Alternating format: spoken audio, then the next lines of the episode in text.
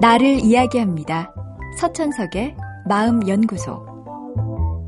창조적으로 생각하라는 말은 언제부턴가 그저 부담으로 우리에게 다가옵니다.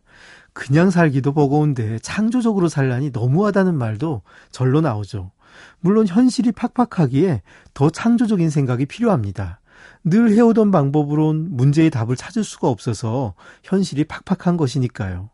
하지만 창조성을 발휘하기 위해선 부담이나 압박감이 적어야 한다는 데서 창조성의 딜레마가 발생합니다. 코넬대 심리학과의 앨리스 이생 교수는 사람들이 어떤 조건에서 고정관념을 넘어서는 창의적인 발상을 더 잘할 수 있는지를 연구했습니다. 그는 사람들에게 양초와 성냥, 앞정 한 상자를 나눠준 후 문에 양초를 고정시키라고 과제를 주었습니다. 짧은 앞정으로 초를 고정시킬 수는 없기에 쉽지 않은 과제죠. 하지만 앞정이 들어있던 상자를 벽에 고정시킨 후 그 위에 초를 놓는다면 가능한 일입니다. 따라서 이 문제를 풀기 위해선 앞정이 담겨 있던 종이 상자를 앞정을 담아두는 용도가 아니라 양초를 담는 그릇으로 바꿔서 생각을 할 수 있어야 합니다.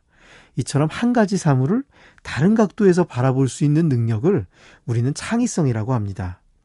이생 교수는 이 실험을 하면서 사람들을 두 집단으로 나눠서 한 집단은 재밌는 영화를 관람하게 하고 다른 집단은 비극적인 영화를 관람하게 했습니다. 두 집단은 그저 다른 영화를 봤을 뿐인데 창의성을 발휘한 정도에서 큰 차이가 났습니다. 재밌는 영화를 보면서 문제를 푼 집단은 75%가 문제 해결에 성공했고 비극적인 영화를 보면서 문제를 푼 집단에서의 성공률은 고작 13%였습니다. 엄청난 차이가 난 거죠.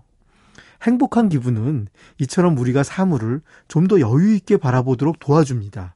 우리는 여유가 있을 때 사물이나 상황을 다양한 각도에서 살펴볼 수 있고 그 결과 전과 다른 창의적인 생각을 해낼 수 있습니다. 요즘은 창의성을 무슨 능력인 것처럼 또 갖춰야 하는 새로운 스펙처럼 생각하는 경우도 있습니다. 하지만 평범한 사람도 얼마든지 창의적인 사고가 가능합니다. 오히려 부족한 건 창의적인 사고가 가능하도록 기다려주는 여유, 실패나 실수를 용인해주는 문화입니다. 우리 시대의 노력은 이미 차고 넘치도록 많습니다. 창의성을 키우라고 노력하라고 하기 이전에 노력을 강조하는 문화가 오히려 창의성을 꺾고 있는 건 아닌지 이제는 한 번쯤 생각해 봐야 합니다.